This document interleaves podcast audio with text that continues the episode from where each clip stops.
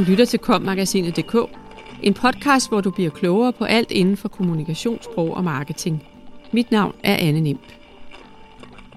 I 2010 vedtog verdens førende brancheorganisationer inden for kommunikation et sæt frivillige retningslinjer, som fik navnet Barcelona-principperne. Barcelona-principperne. Syv retningslinjer, du skal overholde, når du måler.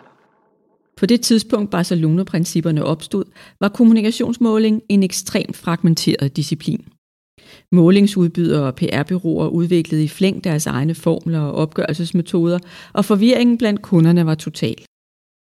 Da Barcelona-principperne blev vedtaget, skete det derfor i branchens erkendelse af, at hvis man skulle rykke ved opfattelsen af kommunikationsmåling som noget, der skaber værdi, så var der nødt til at eksistere standarder. Principperne blev derfor til som en art grundsten, branchen frit kunne bygge videre ovenpå. Effekten af Barcelona-principperne blev i praksis, at en lang række daværende modeller for kommunikationsmåling blev erklæret for forældede og kunne lægges i graven. Samtidig satte principperne i en vis udstrækning et punktum for mange års debat om, hvorvidt målemetoder som estimeret annonceværdi og multiplikatorer burde anvendes eller ej. Sidenhen er Barcelona-principperne internationalt blevet den standard, som langt de fleste nye metoder, modeller og værktøjer i dag udvikles ud fra. Hvad kan du bruge Barcelona-principperne til? Som praktiserende kommunikatør er Barcelona-principperne gode at kende til, netop fordi de er fundamentale for vores praksis af selve faget kommunikation. De sætter nogle standarder, som er nemme at gennemskue, om hvorvidt man formår at leve op til dem eller ej. Skal du selv i gang med at tage kommunikationsmåling i brug i din organisation, hjælper Barcelona-principperne dig til at skabe et setup, der lettere tåler sammenligning med, hvad andre gør i andre organisationer.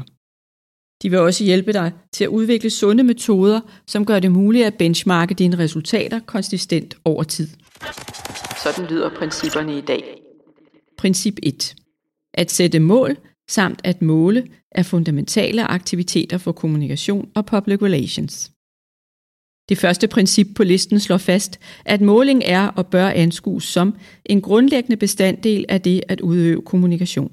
Det vil sige, at udgangspunktet for al kommunikation altid bør være, at man kender sin udgangsposition, ved hvor man vil hen og har en plan for, hvordan man vil måle den fremgang. Det er desværre langt fra altid tilfældet i praksis, heller ikke i 2019. Flere danske og internationale studier peger i retning af, at omkring hver fjerde adspurgte organisation slet ingen mål eller måling anvender. Princip 2. Det anbefales at måle kommunikationens effekt frem for kun at måle resultaterne. Det næste princip omhandler ambitionsniveauet for kommunikationsmåling. Udøvere tilskyndes til ikke kun at fokusere på, hvad kommunikationen skabte, på engelsk kaldes output, men også på, hvad kommunikationen havde for en blivende effekt på modtagergruppen, på engelsk outcome. Netop output-målinger er i de senere år blevet tiltagende kritiseret for at være misvisende, mangelfulde eller ikke at demonstrere tydeligt nok, hvilken værdi kommunikationen tilførte. Og derfor har det også været en stigende fokus på netop outcome, om modtagergruppen ændrer holdninger og handlinger. Princip 3. Kommunikationens afledte indflydelse på selve organisationens virke kan og bør måles. Kan du først måle en blivende effekt i modtagergruppen, er der en god chance for, at du også kan måle en afledt indflydelse på selve din organisation, for eksempel større salg, bedre omdømme eller øget samfundsbevidsthed.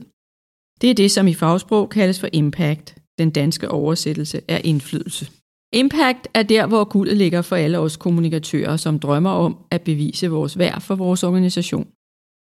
Det er den endegyldige sammenkædning af selve vores kommunikationsindsats, hvad kommunikationen gjorde ved modtagergruppen, og hvad modtagergruppen så efterfølgende gjorde, som gavnede vores organisation. Det tredje Barcelona-princip handler altså om, at vi aktivt laver den kobling, så kommunikationsmåling i sidste ende bliver en dokumentation af, hvordan kommunikation hjalp organisationen med at opnå sine strategiske mål. Princip 4. Måling, analyse og evaluering kræver både kvantitative og kvalitative metoder. Kvantitative målemetoder fortæller os typisk hvem, hvad og hvor meget eller hvor mange. Barcelona-princip nummer 4 anerkender, at god kommunikationsmåling også kræver kvalitative metoder til at besvare spørgsmålet hvorfor.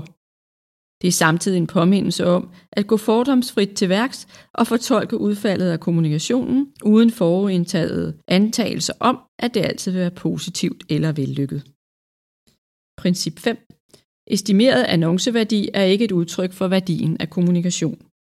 Den stærkt kontroversielle målemetode, estimeret annonceværdi, hvor spaltemillimeter størrelsen af en redaktionel omtale udtrykkes som indkøbsprisen af en annonce af tilsvarende størrelse, har i mere end 10 år været en af de mest udskældte måder at gøre værdien af professionel kommunikation op på. Metoden er både misvisende, manipulerende og direkte uvidenskabelig. Ikke desto mindre har den vist sig vanskelig at udrydde i praksis. Sandsynligvis fordi kommunikatører desværre alt for ofte ligger under for ledelsens krav om at bevise sit værd i kroner og øre. Princip 6. Sociale medier kan og bør måles konsekvent og ligestillet med andre mediekanaler. Det kan virke selvfølgeligt i dag, men ved Barcelona-princippernes tilblivelse i 2010 havde sociale medier en helt anden form og spillede en anderledes rolle i kommunikationen i dag. Principperne minder os om, at moderne kommunikation er meget andet og mere end blot traditionelle redaktionelle nyhedsmedier. Man kunne sagtens argumentere for, at princip nummer 6 i dag burde opdateres yderligere til at sige, at alle udtryksformer inden for PESO-modellen, Paid, Earned, Shared, Owned, bør måles og evalueres på lige fod for at få et retvisende billede. Princip 7. Fremgangsmåden for måling, analyse og evaluering bør være gennemskuelig, konsistent og valid. Det syvende og sidste princip er efter min mening et af de vigtigste på listen.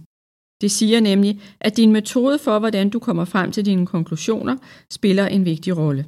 Hvis ellers din fremgangsmåde er korrekt, bør andre i teorien kunne tage de samme data, foretage den samme analyse og nå frem til den samme konklusion. Kan de det? Princippet er også en påmindelse om, at hvis vi skal kunne konkludere noget som helst om udviklingen over tid, så er det afgørende, at vores metode og datagrundlag ikke ændrer sig væsentligt fra kvartal til kvartal eller fra år til år. Og hvis de gør, så bør vi tage konsekvenserne med i vores evaluering af udfaldet. Du lyttede til kommagasinet.dk, podcasten til dig, som elsker kommunikationssprog og marketing. Subscribe, del og lyt med i næste uge. Podcasten er indtalt af Anne Nimb og Ask Lermand, produceret af Mark Justesen Pedersen og udgivet af Kommunikation og Sprog.